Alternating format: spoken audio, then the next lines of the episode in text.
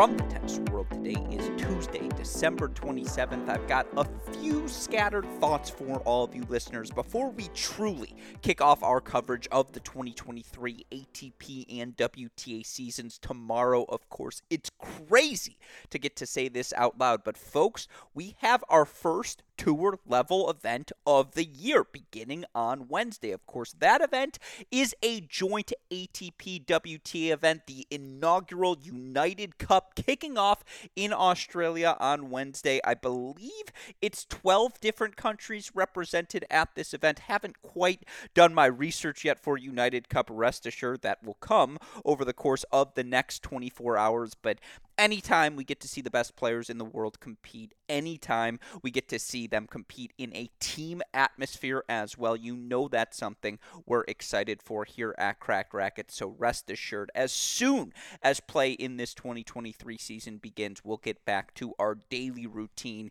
here at CR. I would also point out if you missed last week's episodes, David Kane and I drafted our ideal WTA roster of players in 2023. He's going to be joining me either Tuesday night or Wednesday. Not sure when the podcast is going to be released, but sometime over the next 24 hours, David Kane will be joining me to do an ATP equivalent draft. I also want to talk about the players who I think 2023 is most consequential for. Not quite sure if that's going to be a solo podcast or if I will have a guest joining me, but rest assured that's coming up over the course of the next 72 however many days, hours, whatever you, however you want to say, before the start of next week is the message I'm trying to communicate to all of you listeners. I also am going to lock him in now. I'm fairly certain he will be joining me. Ben Rothenberg, who, of course, is a returning champion here at Cracked Racquets, but who I believe did not make an appearance thus far in 2022 here on this show. believe he's going to be joining me at some point this week to make some predictions about American men's and women's tennis in 2023. All of this is to say, we've got plenty of fun content coming up for all of you listeners. If you've missed any of our college tennis preview pods, head on over to our Great Shot podcast feed. We've previewed teams ranked 10 through 5, 10 through 4, no, 10 through 5 in our preseason top 10 poll thus far. Still four schools left to go on the men's and women's side. Chris Halioris, John Parsons, of course, joining me for each of those preview podcasts, all of them available again over on the Great Shot podcast feed. By the way, have also had a couple of outstanding cracked interviews podcasts of late. Rajeev Ram, who reached world number one double status earlier this season, joined me last week to discuss all sorts of things related to his career, including how he felt about the decision that he was excluded from the final round of Davis Cup here this past season. Also, here on Tuesday, I was joined by the lovely Jamie Loeb to discuss her prolific collegiate and pro career, what she plans on accomplishing in 2023, and so much more. Needless to say, plenty, again, of outstanding content coming your way as Cracked Racquets listeners. Shout out, as always, to our super producer, Daniel Westoff, who even during the holiday season finds the time to edit all of these shows. And speaking of holiday season, happy belated Hanukkah happy belated, or merry, I should say, belated Christmas, happy Kwanzaa to all of you out there celebrating, a happy early new year to you each as well. Hopefully, you have all gotten to spend as much quality time with your own families as I have been able to do over the course of the past week. That is, I won't lie, a little sneak behind the curtain, why maybe we've had a few fewer mini break podcasts of late. I get distracted when I've got my two brothers who I do not get to spend nearly as much time with as I have in the past right beside me. You want to hang out with them. You want to do things that, you know, brothers like to do. So with that said though, I've had enough quality brother time. That's not true. You can never have too much quality brother time, but I think I'm going to be able to find more of a balance over the course of this week, spending time with them, spending time with my lovely parents as well, who deserve a shout out. My mom now joining us here down in Florida now that she's done with her weekend call. Uh, I'm going to spend some time with the family, of course, still over the course of the next week, but we're ready to rock and roll. You know, ready to rock and roll. Excuse me. My batteries are recharged, and I can't even speak English because I'm so so excited for this 2023 season to begin. That said, again, content over on the GSP. I think we've had a new Great Shot podcast episode every Monday through Friday, every day here in the month of December, so we're still cranking there. Again, Cracked Interviews podcast available, but we're ready to get the mini break rocking and rolling as well. And with that in mind, just a few scattered thoughts for all of you listeners here today. I want to offer some final thoughts on the World Tennis League. Obviously, that inaugural event comes to its conclusion. I enjoyed it quite a bit. I thought there actually were a few takeaways for all of us to perhaps glean from the event that I want to get into here today, but that's going to be, you know, the opening segment, I suppose, of the show. I want to offer some WTL thoughts. I want to get into Jeff Sackmann's Tennis 128 series, which, if you have not been reading, I mean, it's Tuesday, December 27th, so we've still got, I guess, one day before United Cup begins, but about four, five, six days before we really get that WTA ATP 2023 schedule kicking off. And so I highly implore all of you, if you're looking for a little end of year reading, not going to find better tennis centric content than that Tennis 128 series. I want to talk about some of the highlights, some of, I suppose, my qualms with the exercise. I don't really have any qualms with the exercise, just disagreements. And for what it's worth, I am planning to have Jeff Sackmann on the show to discuss this Tennis 128 series. But he and Carl Bialik, if you haven't heard, did a podcast summarizing the entire series. Really, really good piece of content. You know how reticent I am to promote non cracked rackets content here at CR. It's in my contract. Shout out Dalton Thieneman. That's not true at all, but don't let the truth get in the way of a good joke. The point is, I do want to offer some highlights because if there's good tennis content, I know it's our job here at Cracked Racquets to point you to it. Tennis 128, one of those things. And then last but not least, it's a topic we've dove, we have breached the subject. I mean, we've discussed I suppose, superficially before, and it's still going to say superficial for now because I think these sorts of conversations are always best when you have someone else to play off of. But I want to talk about the toxicity of the pickleball versus tennis debate and how I think the way the discourse has gotten is just absurd between these two sports that in truth should be from you know should be family with one another right growth in pickleball should hopefully manifest growth in tennis and people who are interested in pickleball probably do have some sort of background interest in tennis, or hopefully at least they do. I want to discuss how I think things have gone so astray and how we can rein them back in to make sure that both pickleball and de- tennis benefit from each each other's presence moving forward. So again, scattered thoughts as you can tell already here in this intro. We're 8 minutes in. I don't have anything too monumental to discuss here on today's show. I suppose this podcast is sort of me working off, dusting off the cobwebs, making sure I still have my mini break chops uh, about me. But again, few scattered thoughts before we get into the start of the 2023 ATP and WTA season, something that again remains crazy to say out loud. Of course, before we get into those few scattered thoughts, a shout out as always to our dear friends at Tennis Point. It is never too late to buy a gift for a tennis centric person in your life, or with the turn of the new year, maybe you've gone hard here in the month of December. I'll tell you what, I've been hitting the gym for two a days over the course of the past two weeks. I'm going to get lean and mean. I'm already I suppose, lean, but I'm not mean, and I need some muscles to be mean. So that's my goal for 2023. Maybe you have your own personal fitness goals. Maybe you want to spend more time on the court, but you just haven't had quite had the right equipment to bring out the best in yourself, well, our friends at Tennis Point have you covered. You go to tennis-point.com today, you'll find everything you're looking for. Shoes, clothing, rackets, strings, pickleball equipment, you name it, they've got it and so much more. Go there today. Use our promo code CR15 to let them know we sent you there, but also use that promo code to get 15% off all sale items. Free 2-day shipping on all orders exceeding $75 and best of all, a free can of Wilson Extra Duty Duty tennis balls, tennis dash point symbol, not the spelling, tennis dash point.com. The promo code is CR15. With all of that said, let's get into it. Some final World Tennis League thoughts. I'll tell you this if I never have to see another complaint about the orange courts, about the difficulties of seeing the tennis ball while watching this WTL action unfold, I think we'll all be better for it. Like, shout out to World Tennis League. Well, I actually don't know if it's a shout out. The moment you start responding to negative tweets, and shout out to World Tennis League in the sense that they responded to every criticism of the court color they received on Twitter. That's very classy by them, but boy, did that put a lot of negative feeds, uh, negative tweets into my feed. And yes, I'll tell you this, I was extraordinarily annoyed by them in the end. Look, folks, it's December tennis like yes, of course, aesthetically moving forward, it would be better if the courts were a color more conducive to seeing the tennis ball that is being hit because the tennis that was being played at the World Tennis League, while not of Grand Slam intensity, was certainly exciting and certainly featured plenty of players who you would want to focus on, who you would want to have the opportunity to enjoy as tennis fans here in December. But couple of things.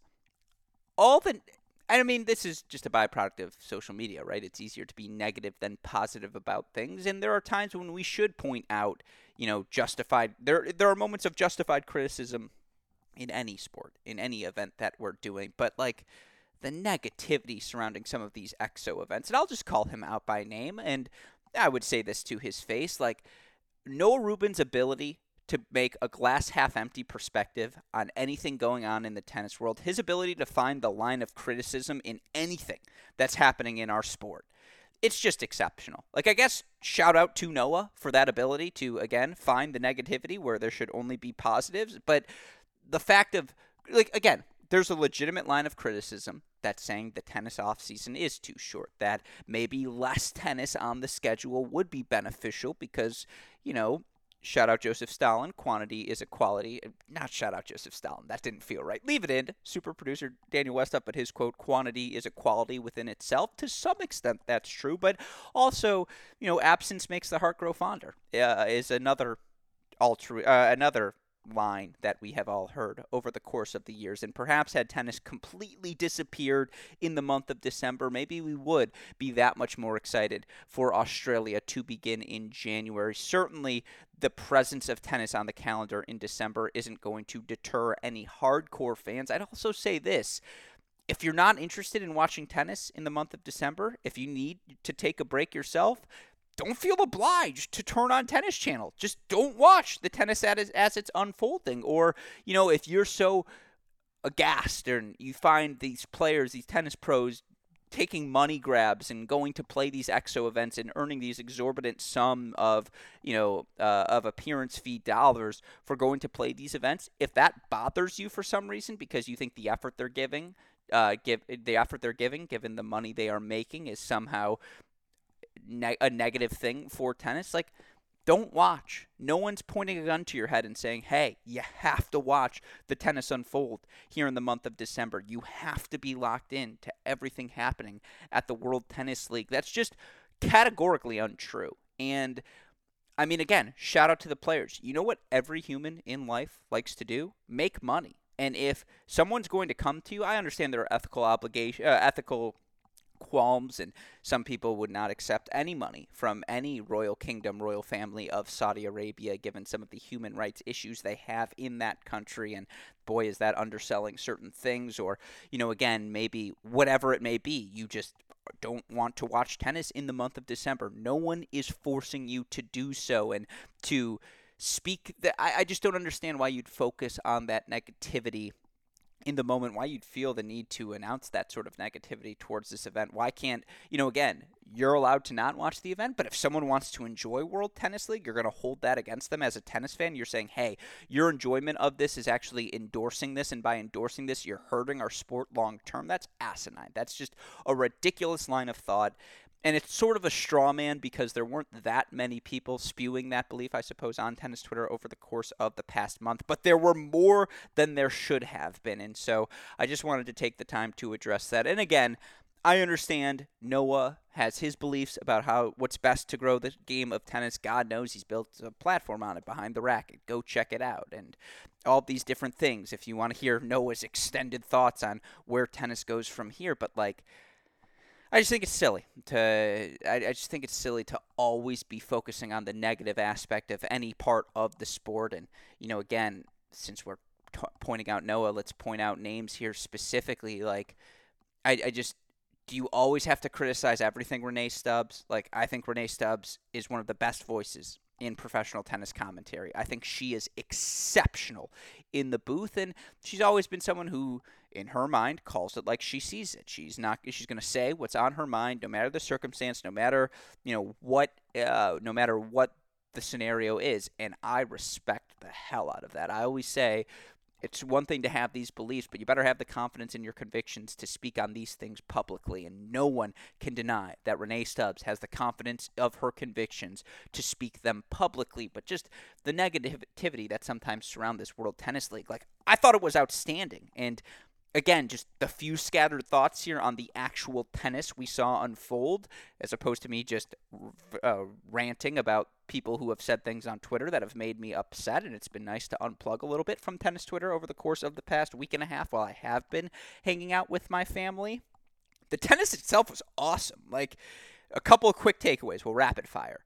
Iga Swiatek is the unequivocal world number one on the women's side heading into 2022. The math says so, and I'll tell you what, even in exhibition play, the eye test says so as well. She crushed Pavlyuchenkova. She crushed Sabalenka. You know, she very comfortably beat Caroline Garcia. And then she lost in that final match, though, to Elena Rybakina. And that leads me to part two of my observations on the court for World Tennis League. Iga's the unequivocal number one, and her best on any surface is as good, if not better, than any other player in the world right now. But I'll tell you what, on an indoor hard court or on a quicker surface, Elena Rybakina, she's got tier one talent. There's no denying that. And if you've been a long-time listener of the Mini Break podcast, you know we have been on the Rybakina bandwagon, not just last season when she won Wimbledon. We go all the way back to 2019 and 2020. And if you followed her at the start of 2020, oh my God, was she exceptional. I mean, she went 29 and 10 overall in that 2020 season. Her age 21 year, which obviously got slowed due to COVID, but right off the bat, she made the finals Shenzhen, got knocked out by Alexandrova. She wins Hobart. She loses third round straight sets to Ashleigh Barty, but after that goes and makes a final in St. Petersburg, makes a final in Dubai, makes another final in Strasbourg to end the year. She just has non negotiable weapons. She is a member unequivocally of Serena Williams Power Tennis Country Club. And I want you all to uh, think to yourself, how old is Elena Rybakina? Is she 25, 26? She must have just won a Grand Slam, so she's in the prime of her career, right? Wrong. Elena Rybakina turns 24 years old in June of this year, June 17th. Shout out to June 7th. Hey, that's really funny because I have a cousin who's born on June 18th. Shout out to my dad, June 19th. Shout out to Uncle Mike, June 20. Shout out to Aaron Fisher, my cousin, who I believe is June 22nd. I think Lexi Finkelstein, shout out to my cousin, is June 24th. Emily Fisher, I'm fairly certain is June 25th. June's a big month of birthdays in the Gruskin household, but now I'll add Elena Rybakina to that list of birthdays I'll remember. Here's the broader point, though, beyond the birthday 23 years old. I think she's just scratching the surface of her potential. And I think she is one of the tier one disrupting talents. Now, I think I got to start speaking about her as I do Aryna Sabalenka because you look for Rybakina over the course of the past three years, she's held 76.8, 76.4, and 78.2% of the time over the course of the past three seasons. Last year, that hold percentage ranked fourth on the WTA Tour. But again, over the course of the past three years, she has been a top 10 server she has those elite weapons, those non negotiable things that will keep her in any match that she plays. And then it's the sneaky athleticism. She moves extraordinarily well for someone who's 5'10, 5'11, I don't think she's quite six foot, but she is tall. Her first step is explosive. Her ground stroke fundamentals are exceptional. It's not a big backswing on either wing. Yes, it can get a little flat. Yes, she can get a little slap happy, but she's never overwhelmed by anything. Not by pace, not by I think moving her to the outer angles, every match is on her racket, on her terms, and that's what you ask for out of a best player in the world. And right now, Elena Rybakina, again, 21 years old. You look for her last year, 40 and 21 overall on the season. The only title she won last year was at Wimbledon. Now, she did make an Adelaide final. She did make a Portoroz final where she lost each of those matches. But if you ask me over under 21st in the world, considering she got no points from that Wimbledon title, I'm going to take the under. I think she, and by that, I think she finishes better than 21st in the world. I think she should be a top 15. Dare I say, I lock this in. It's an early prediction, folks, and I want one of you listeners and I know that I'm not going to call out any specific names, but there are a few I'm thinking of in my head who I know are going to keep me uh, honest and will actually take the time to call me out and say, hey, remember this prediction you made early at the start of the season? Well, I'm going to ask one of you listeners here today to do that for me if you can, once again later in the year. All right, I'll just say it. Archit, am I saying it right? Archit Suresh, who one of my favorite. Uh, just Archie, I see you in my notifications, and I appreciate your appreciation of our podcast here at Cracked Racquets. You've earned a shout out on this show, my friend. And again, if this at all makes that holiday season that much more enjoyable. Shout out to you. If I'm pronouncing your name incorrectly, call me out immediately on Twitter, but I believe I got it right there. Hopefully I did. I believe it's what? Archit Suresh. Am I saying it right? If not, let me know because it's a name I want to say correctly. Point is, hold me accountable, my friend. I think Rybakina ends 2023 in the World Tour Finals. I think her weapons are that good. Yes, it's one match, a win over Iga, three and one in a championship match on an indoor hard court surface that ultimately means nothing. But I'm just all in on Rybakina this year, and you look at the matches she played. She beat Sabalenka in three sets after dropping the first set six love. She played some fun doubles early in the week as well, and then the big win over Iga. I'm just I'm all in on Rybakina moving forward. That's one of my scattered thoughts I wanted to offer. I'm also, and this is not a hot take, and we're going to do this one much quicker than the Rybakina one. Did you watch Felix during the course of that event? Felix, who over the course of the week gets a win over Thiem six and six, gets a, a really nice win over Zverev, four and three in the final. He's Djokovic aside. I think Felix is the best indoor hardcourt player in the world. And again, Djokovic doesn't count because he's in a different stratosphere. He's immortal amongst us mere mortals. I think Felix is the best. We saw that at the end of last season. I saw nothing in the month of December to deter me from the fact I think he's in for maybe even taking another jump. If you thought maybe he was tier two coming out of 2022, I think you'll be like me in the camp of he's going to be tier one coming out of 2023. And again, he has always been someone to me who I will be shocked if we leave the 2020s as a decade without Felix having a Grand Slam title. Lock that in as another prediction for all of you tennis fans. The last one, uh, tennis related thing from WT, uh, W World Tennis League, WTL, that's how you say it, acronym, shout out. Um, I think Zverev's back. I think Zverev's going to be just fine heading into Australia. Now, it may take him a month or two to become the unequivocal top five guy that he really has been over the course of the past. I don't want to say five years, over the course of the past two and a half years. I mean, again, it's a guy who's constantly in Grand Slam second weeks, who's made Grand Slam finals, semifinals. I do think he was going to beat Rafa, as I've said repeatedly, in that Roland Garros 2022 semifinal. He looked healthy, he looked fit hitting the forehand on the run sat a little bit short and on an indoor hard court. Boy, did Felix make him pay for that. But again, that's against elite of the elite weapons. And against Djokovic, against Seppi, and some of the doubles, the serve looked great. The backhand is just so natural for Zverev. I think he's back.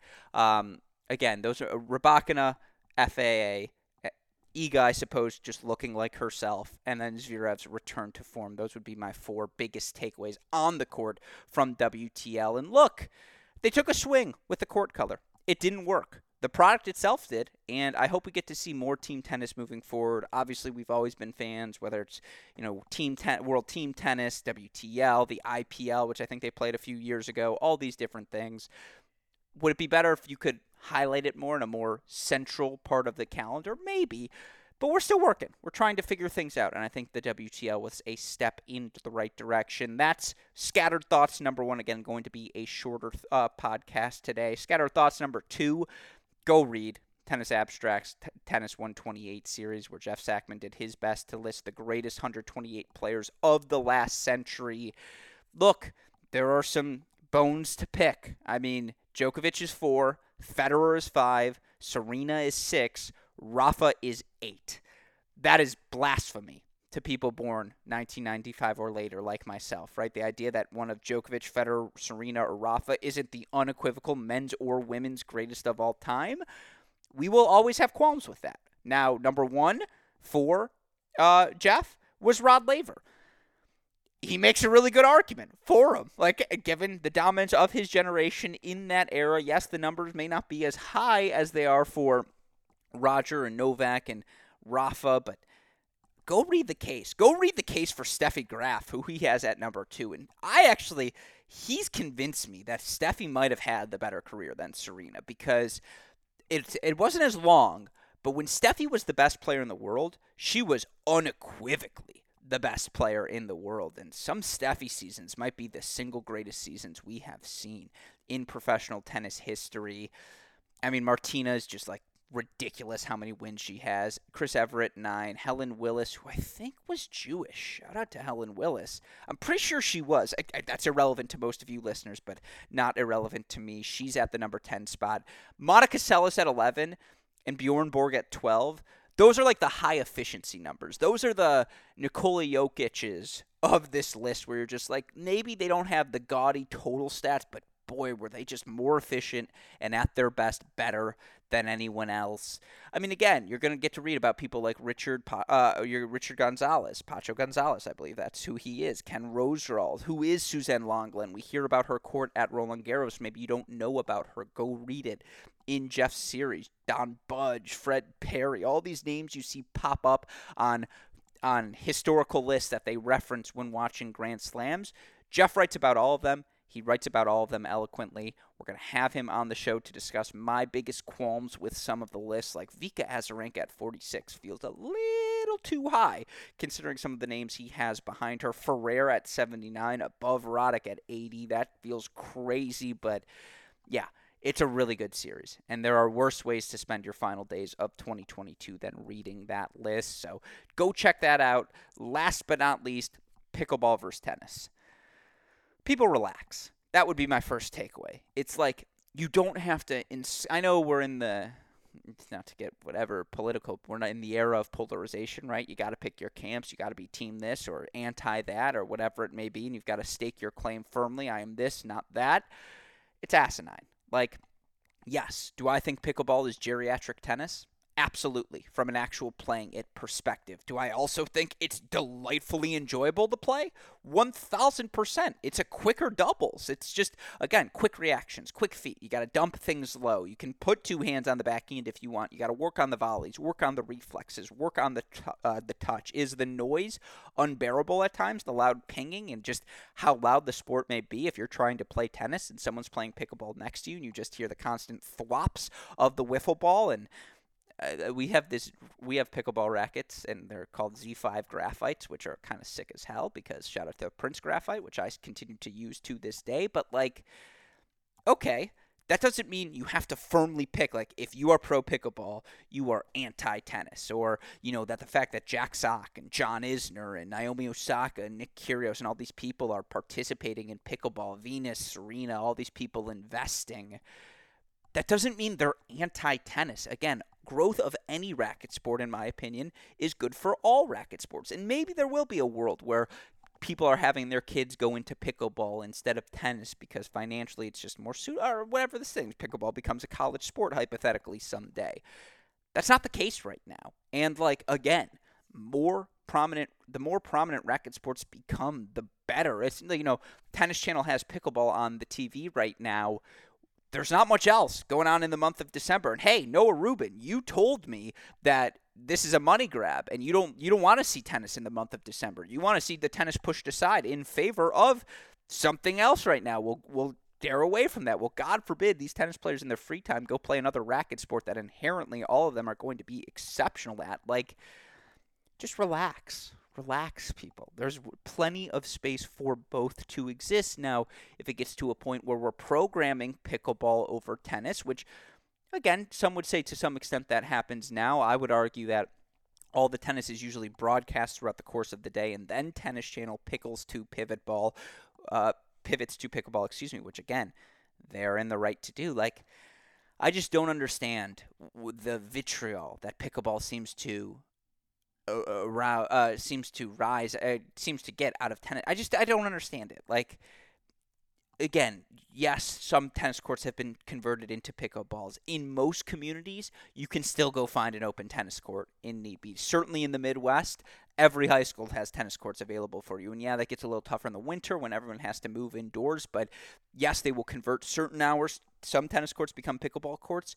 Typically, there are other hours in the day or there are other tennis courts still available to you. And I always like to think, okay, the grandpa or the dad, or sorry, I'm thinking Hamid Bennouni, my dear friend, best friend Dustin Bennouni, his dad Hamid, who I also refer to as dad in life because I feel like you get to an age where, you know, my parents raised me to have manners, Dr. Bennouni, Dr. Bennouni, but like now they're like, please call me Hamed, call me Debbie, which is his lovely mother, which I just can never do because they're still parent figures to me. So it's just easier for me to call them mom and dad, and they're okay with it. God knows.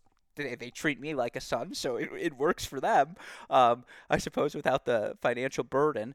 Um, yeah, uh, the point is, he, you know, Hamed loves pickleball, loves playing it, gets out, uh, gets after it. It's it's extraordinarily fun and yet in no way you know he watches it on youtube does all of these different things and yet like that doesn't if anything i don't think it's deterred his love for tennis. Like i think if anything it's just reinforced his love for racket sports his love for getting after it getting out there. And so yeah I'm Team Racket Sports. I'm a fan of pickleball and tennis. I think there's a place for both to exist. I don't think we have to be one camp or the other. It, I didn't do the best job of enunciating the arguments there. That's why I want to have this conversation with someone else as well. But like I said, a few scattered thoughts before we really get into the meat and potatoes of the 2023 season. With that said, again, David Kane, Ben Rothenberg, Damian Koos to talk about the players on the precipice of a top 100 breakthrough in 2023. All these fun pods planned throughout the course of the week. Shout out, as always, to the super producer Daniel Westoff uh, for the of any job he does day in, day out, making all of that content possible. Shout out as well to our friends at Tennis Point. Remember, it's tennis-point.com. The promo code is CR15. With all of that said, for our fantastic super producer Daniel Westoff, uh, our friends at Tennis Point, and from all of us here both Cracked Racquets and the Tennis Channel Podcast Network. I'm your host, Alex Gruskin. You know what we say. That's the break. We'll see you all tomorrow. Thanks, everyone.